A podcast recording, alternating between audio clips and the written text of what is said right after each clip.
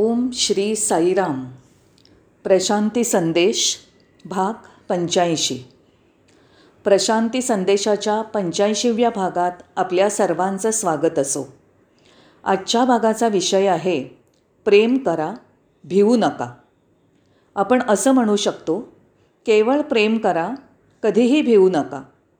या विषयाशी संबंधित आपण आता काही मुद्द्यांवर चर्चा करूया. आपल्या जीवनातील बहुतांश व्यवहार भीतीवर आधारित असतात. एवढंच नाही तर देवाच्या बाबतीतही आपण भयग्रस्त असतो. दुसऱ्या बाजूला काही जण म्हणतात देवाची भीती बाळगा कारण त्यात शहाणपण आहे.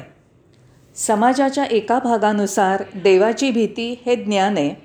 पण माझा असा प्रश्न आहे की जर तुम्हाला देवाची भीती वाटत असेल तर तुम्ही त्याच्याशी जवळीक कशी साधू शकणार? त्याच्या निकट कसे जाणार? तुम्ही त्याला तुमचा पिता तुमची माता तुमचा सखा गुरु हे कसं मानणार? त्या भावनेतनं त्याच्याकडे कसं पाहू शकणार? जेव्हा तुम्ही माता पिता गुरुदैवमु मरी युनिवे असं म्हणता त्याचा अर्थ साकल्याने विचार करता तुम्हाला त्याच्यावर प्रेम करणं जरुरीचं आहे. तुमच्या मनात त्याच्याविषयी भय असू शकत नाही. म्हणून आपण देवाची भीती बाळगणारा ह्याऐवजी देवावर प्रीती करणारा असं म्हणूया. त्याचं कारण आहे प्रेम ईश्वर आहे ईश्वर प्रेम आहे. परमेश्वराची अनुभूती देणारा प्रेम हा एकमेव मार्ग आहे. सर्वांवर प्रेम करा सर्वांची सेवा करा. हा परमेश्वराप्रत घेऊन जाणारा एकमेव मार्ग आहे असं भगवान सांगतात. म्हणून आपण मनात भय न बाळगता प्रेम केलं पाहिजे. आणि एवढंच नाही तर तो देतो आणि क्षमा करतो. मग भीती बाळगण्याची गरज काय? परमेश्वर तुमच्या दोषांच्या आधारे नाही तर तुमच्या गुणांच्या आधारे तुमची कदर करतो. भय वाटण्याची गरजच नाही. आपला भगवंत किती कनवाळू आहे किती दयाळू आहे. आपले भगवान बाबा प्रेमाने ओतप्रोत भरलेले आहेत. म्हणून सुरुवातीलाच मी हे स्पष्ट करू इच्छितो की देवप्रीती अत्यंत महत्त्वाची आहे. यत्किंचितही देवाची भीती बाळगू नका. का? भगवानाने स्पष्टपणे म्हटलं आहे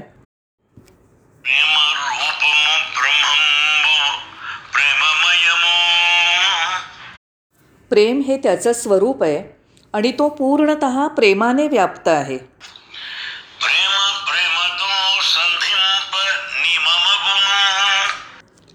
केवळ त्या प्रेमाद्वारेच तुम्ही त्याच्याशी जोडलं जाणं शक्य आहे.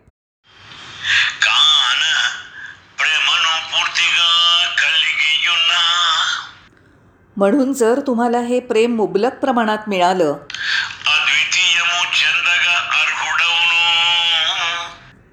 तुम्ही त्या अद्वैताच्या अनुभूतीसाठी अद्वैतावस्थेसाठी पात्र ठरता असं भगवान म्हणतात.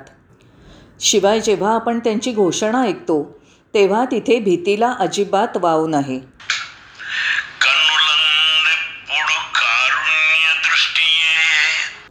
त्याचे नेत्र करुणेने पूर्ण भरलेले आहेत.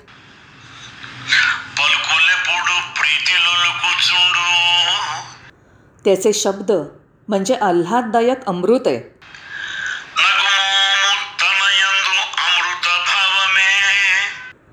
चेहऱ्यावर मंद स्मित आणि त्याचे मधुर भाव.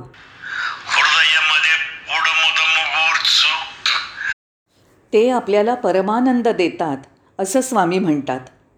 म्हणून जेव्हा आपल्या प्रभूची दृष्टी पूर्णत करुणामय आहे शब्द माधुर्याने ओथंबलेले आहेत मुखावरील मंद स्मित अमृतासम आहे जे आपल्याला परमानंद प्रदान करतं. ते आपल्या मनात कधीही त्याच्याविषयी भय निर्माण होऊ देणार नाही. आपल्याला त्यांची अजिबात भीती वाटणार नाही. म्हणून त्यांच्यावर प्रेम करा. प्रेम हाच एकमेव मार्ग आहे. म्हणून या भाषणाचं शीर्षक केवळ प्रेम आणि भय नाही असं आहे. आपल्याला हे सत्य कसं ओळखता येत नाही यावर आपण चर्चा करूया. आपलं जीवन यांत्रिक झालं आहे आपलं संपूर्ण जीवन जवळजवळ मशीनसारखं झालं आहे आपल्याकडे असणाऱ्या शिक्षणाची किंवा तंत्रज्ञानाची जी यंत्रणा असते त्या यंत्रणेवर यश अवलंबून असतं. जुन्या पुराण्या गोष्टीच आपण महत्त्वाच्या मानतो. आपलं ज्ञान आणि स्मृतींनुसार आपण चालतो. या गोष्टींमुळे आपण यांत्रिक बनतो आपलं जीवन यंत्रवत बनतं. सर्व काही रुटीनप्रमाणे चालतं. ही सवयीची बाब असते. त्यामध्ये काहीही सर्जनशीलता नाही नाविन्य नाही. स्वतःचं म्हणजे ओरिजिनल असं काही नाही. हे दुष्टचक्रासारखं आहे. आपण ते सत्य जाणण्याची उमेद कशी बाळगू शकतो? जे सत्य नित्य नूतन टवटवीत आणि आल्हाददायक असतं. शिवाय ह्या यांत्रिक जीवनाने आपल्या जीवनाला काय दिलं? जीवन यांत्रिक आहे. त्याने आपल्या जीवनात कशाची भर घातली? आशा क्रोध वैफल्य इच्छा आणि विषय लोलुपता याशिवाय अधिक काही नाही. हे सर्व यांत्रिक यंत्रवत जीवन आहे. हेच त्याचे एक कारण असू शकेल की आपण प्रेम समजू शकत नाही. तथापि आपल्या मनात सदैव एक भीती असते की हे यंत्र बंद पडेल किंवा कोणत्याही क्षणी त्याला दुरुस्तीची आवश्यकता भासू शकेल. म्हणून स्वामी म्हणतात की आपण नेहमी रडगाणं गात असतो का? निरर्थक रडगाणं.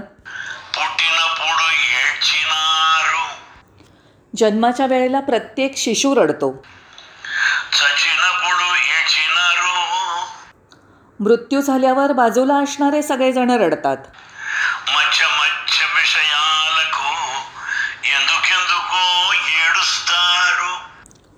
दरम्यानच्या काळात विविध मुद्द्यांसाठी विविध बाबींसाठी आणि विविध समस्यांसाठी आपण रडत असतो. संपूर्ण जीवन यंत्रवत झालं आहे आता करायचं काय? कदाचित आपण गाढ झोपेत असल्यामुळे प्रेम ओळखू शकलो नाही. म्हणून आपल्याला वास्तविकता माहीत नाही. जोपर्यंत आपली जाणीव विकसित होत नाही तोपर्यंत आपण प्रेमाला जाणू शकणार नाही. आपल्यामधील आंतरिक जाणीव जागृत झाली पाहिजे. पण हे यंत्र आपलं जीवन केवळ तात्विक चिंतन करणं जाणतं. कृत्रिम बुद्धिमत्ता बाकी काही नाही.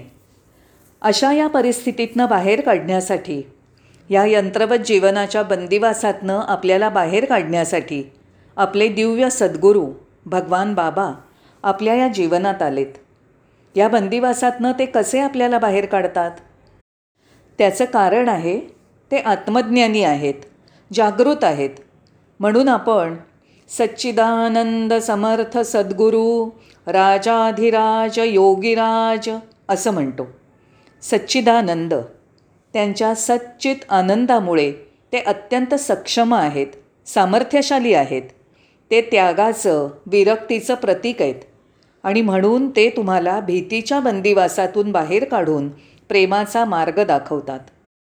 भगवान बाबांनी पुढे एक कार्यतंत्र दिलं आहे एक साधनही दिलं आहे त्यांनी दिलेलं ते साधन कोणतं आहे? त्यांनी आपल्याला संघटनेची भेट दिली आहे सर्वत्र पसरलेल्या साई केंद्रांनी मिळून बनलेली सत्य साई संघटना. आपल्या परमेश्वराचं स्तुतिगान आणि नामस्मरण करून आपण त्या केंद्राशी जोडले जातो. आपण सर्वजण मिळून सेवाकार्य करतो. तसंच आपण साधना शिबिरं आध्यात्मिक शिबिरं आयोजित करून सामूहिक ध्यान करतो. या सामूहिकतेतून आपल्या ऊर्जेचा संचय होतो. तिथे ऐक्य असतं समग्रता असते. अशा प्रकारे भगवान बाबांनी आपल्यासाठी एक सुंदर कृतीयोजना तयार केली आहे. त्यांनी आपल्याला ह्या साई संघटनेशी जोडलं आहे जिथे आपण सामूहिकरित्या कार्य करायला शिकतो. भीतीमुक्त होण्यासाठी आणि प्रेम करण्यासाठी एकमेकांना प्रेरित करतो. आपण शारीरिक आणि मानसिक पातळीवरून कार्य करतो. त्यामुळे हे आपल्याला माहीत नसण्याचं तिसरं कारण असू शकतं. जीवन म्हणजे दुसरं काही नसून देह आणि मन आहे असा आपण विचार करतो. नाही मन काय ग्रहण करतं? मनामध्ये काय असतं? जे श्रवण केलं आहे जे धर्मग्रंथात वाचलं आहे जे आपल्या स्मृतींमध्ये आहे ज्या सवयी आपण लावून घेतल्या आहेत परंपरा अभ्यास आणि संप्रदाय याच्या नावाखाली येणारं सर्व काही. आपण देहाची स्थिती केवळ मानसिक पातळीवर ठेवतो. पण हे मन इतकं छोटं आहे हे आपण विसरता कामा नये. त्यामध्ये गंगेसारखी नदी समाविष्ट होऊ शकत नाही शक्यच नाही. का? कारण सत्य दिव्यत्व हे मनाच्या पलीकडे आहे. यतो वाचो निवर्तनते अप्राप्य मनसासह. जग आणि मन दोन्ही रिक्त हस्ते व्यर्थ परत येतं. कारण दोघांनाही सत्य किंवा वास्तव जाणणं शक्य होत नाही. ह्याशिवाय मन सतत प्रत्येक गोष्टीची कारणमीमांसा युक्तिवाद करत असतं. त्याला स्वतःच्या पद्धती स्वतःच्या मताचं स्वतःच्या युक्तिवादाचं समर्थन करायचं असतं. आपलं मन स्थिर नसतं निश्चल नसतं आपलं मन निर्मळ नसतं. त्यावर मळब असतं.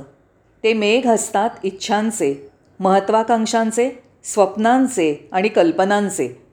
जेव्हा आपल्या मनावर मळब असतं तेव्हा आपल्याला मनाच्या मागे वा मनाच्या पलीकडे असणारा चैतन्यरूपी सूर्य दिसू शकत नाही. आपण कधीही सत्याच्या सम्मुख जाऊ शकत नाही. मग ह्यासाठी कोणता मार्ग आहे? तर ध्यान हा एकमेव मार्ग आहे. ध्यान म्हणजे काय? उन्मन अवस्था. नाही मनाला चैतन्याचं तेज अनुभवण्यासाठी आणि चैतन्याची जाणीव असण्यासाठी मनाला आवर घालणं मनोनाश हा एकमेव मार्ग आहे. या सगळ्यासाठी आता आपण काय करणं गरजेचं आहे? तर आपल्यामध्ये तरुणांसारखा जोश असायला हवा. आपण मनाने तरुण असायला हवं. आपण अनेक तरुण लोक पाहतो ज्यांची मनं थकली आहेत. तसंच अनेक वृद्ध लोक पाहतो ज्यांची मनं तरुणांसारखी जोशपूर्ण आहेत. म्हणजेच वृद्ध आणि तरुण ही वयाची बाब आहे. मला त्या अर्थाने म्हणायचं नाही आहे मी आपल्या मनाच्या दृष्टिकोनातनं बोलतो आहे तरुण मन म्हणजे काय? तरुण मन धाडसी असतं. त्याच्याकडे ऐकून घेण्यासाठी संयम असतो. ते कार्यवाही करण्यासाठी तत्पर असतं. अनंत विश्वाची ही युवावस्था आहे. ह्याचीच आपल्याला गरज आहे. पण आपलं वृद्ध मन सदैव निरंतर शोध घेत राहतं आणि विषयांच्या कल्पनासृष्टीत बुडून जातं. अखेरीला त्याच्या हाती काहीही लागत नाही. नित्य नूतन सत्य जाणण्यासाठी आपलं मन तरुण असायला हवं. आपल्यामध्ये तरुणांसारखा जोश असायला हवा. जेव्हा आपल्या मनात धर्मग्रंथांवर आधारित माहिती समजुती तत्त्वज्ञान किंवा धर्म विशिष्ट मतप्रणाली सिद्धांत यासारखं काही नसतं तेव्हा आपल्या दृष्टीमध्ये स्पष्टता असते. कारण या सर्व गोष्टी म्हणजे मनात गर्दी करणारे ढग आहेत. ते तिथनं निघून गेल्याशिवाय आपल्याला स्पष्टता प्राप्त होत नाही. पुढे आपण परमेश्वराची आपली व्याख्या देतो. आपल्याला दिव्यत्व स्पष्ट करून सांगायचं असतं. किती मूर्खपणा आहे हा. उपनिषदांमध्ये स्पष्ट सांगितलं आहे की तुम्ही त्याचं स्पष्टीकरण देऊ शकत नाही कारण ते स्पष्टीकरणाच्या आणि विचारांच्या पलीकडे आहे. ते आपण परिभाषित करू शकत नाही कारण ते शब्दांच्याही पलीकडे आहे. म्हणून त्यांना परिभाषित करू नका त्यांचं विवरण करू नका. जीवन जगताना आपण आपल्या अंतर्यामी परमेश्वराची अनुभूती घेऊ शकतो. आपल्यामध्ये असणाऱ्या परमेश्वरासारखं जीवन जगा आणि परमेश्वरावर प्रेम करा. अखेरीला परमेश्वर बना. हे आपलं अंतिम ध्येय असायला हवं. मग आपलं आपल्याला समजेल की प्रेम हाच परमेश्वर आहे. त्यामुळे आपल्याला त्याचं भय वाटण्याचं काही कारण नाही. वास्तविक प्रेम हाच खरा धर्म आहे. भीती नाही. म्हणून स्वामी म्हणतात तिथे एकच धर्म आहे प्रेमाचा धर्म. कोणत्या प्रकारचं प्रेम? प्रेम जे नूतन आहे ताजं टवटवीत आहे. जे नुकतंच उद्भवलं आहे ते अद्भुतरम्य प्रेमासारखं ताजं टवटवीत असायला हवं. अद्भुतरम्य प्रेम म्हणजे श्रीकृष्णाची रासलीला. चैतन्य रामकृष्ण परमहंसांचं हर्षोत्फुल्ल प्रेम. विश्वातील प्रत्येकजण ह्या प्रेमाची मागणी करत असतो. हे प्रेम प्राप्त करण्याची त्याला इच्छा असते. आपल्याला हे ज्ञात झालं पाहिजे की धर्म म्हणजे प्रेम. या प्रकारची जाण निवडक थोड्या लोकांना दिली आहे. असं भगवान श्री सत्यसाई बाबांचे भक्त म्हणतात. कारण भगवान नेहमी प्रेमावर विशेष भर देतात. त्यांच्या प्रवचनाची सांगता ते प्रेम मुदित मनसे कहो राम राम राम या भजनाने करतात. प्रेम मुदित मनसे कहो असं ते म्हणतात. म्हणून साई भक्तांनी कधीही त्यांच्याविषयी भय न बाळगता परमेश्वरावर प्रेम करायला हवं हे जाणलं पाहिजे. अन्य माशी किंवा कीटक न बनता आपण मधमाशीसारखं बनून दिव्यत्वाच्या कमलपुष्पातनं प्रेमाचा मध शोषून घेतला पाहिजे. हे करण्याची आवश्यकता आहे. आणि नंतर ह्या प्रेममार्गाद्वारे भीती नव्हे तर प्रेम हाच एकमेव मार्ग आहे हे जाणून घ्या. हे प्रेम जे आपण आहोत ते आपल्याला ह्या निष्कर्षाप्रत आणेल की बीज रूपाने आपण अस्तित्वात आहोत. बीज अंकुरित झालेलं नाही त्याचं रोप तयार झालेलं नाही त्याचा वृक्षही झालेला नाही. बीज रूपातच आपलं अस्तित्व चालू राहतं. या बीजामध्ये एक वृक्ष बनण्याची सर्व क्षमता असते. ते त्याचं नैसर्गिक सामर्थ्य आहे. ते बीज नुसतं बीज नसतं तर त्यातून त्यामध्ये वृक्ष निर्माण करण्याची क्षमता असते. आपण त्या वास्तविकतेच्या अवस्थेप्रत आलो नाही की आपण आपल्या क्षमतेने आपण वास्तव निर्माण करू शकू. दुसऱ्या बाजूने आपण भौतिक विश्व आणि कुटुंब त्यांच्या चक्रामध्ये फसलोत. त्यामुळे आपण चैतन्य स्वरूप आहोत याचा आपल्याला बोध झालेला नाही. आणि एकदा आपल्याला त्या चैतन्याची जाण झाली की मग तुम्ही आणि वृक्ष तुम्ही आणि पशु तुम्ही आणि पर्वत यामध्ये काहीही भेद राहत नाही. म्हणून स्वामींनी म्हटलं आहे पुट्ट म्हणजे वारुळ चिट्टू म्हणजे वृक्ष गुट्टा म्हणजे पर्वत पिट्टा म्हणजे पक्षी. पर्वत पक्षी वारूळ वृक्ष हे सर्व दिव्य आहे. तुम्ही त्यांना निर्जीव किंवा अचेतन वस्तू समजू नका. कारण आपण हे चांगलं जाणतो की संपूर्ण सृष्टी दिव्य आहे. संपूर्ण सृष्टी दिव्यत्वाचं स्वरूप आहे आणि त्या दिव्यत्वावस्थेत आपण पूर्ण चंद्राचा आनंद लुटू. सूर्योदय पाहताना आपण त्यामध्ये दंग होतो. पर्वताच्या गुहेमध्ये बसूनही सौंदर्य पाहू शकतो. बाळलीला पाहताना आपण त्यामध्ये हरखून जातो. कारण ते सर्व दिव्य आहे. म्हणून प्रेम अचेतन वस्तूचं चेतनेत परिवर्तन करतं. रूपांतर करतं. हो हे प्रेमाचं सामर्थ्य आहे शक्ती आहे. अनेकानेक धन्यवाद. परमेश्वरावर प्रेम करा. त्याची भीती बाळगू नका. यावर पुन्हा एकदा जोर देऊन मी तुमची रजा घेतो. साईराम.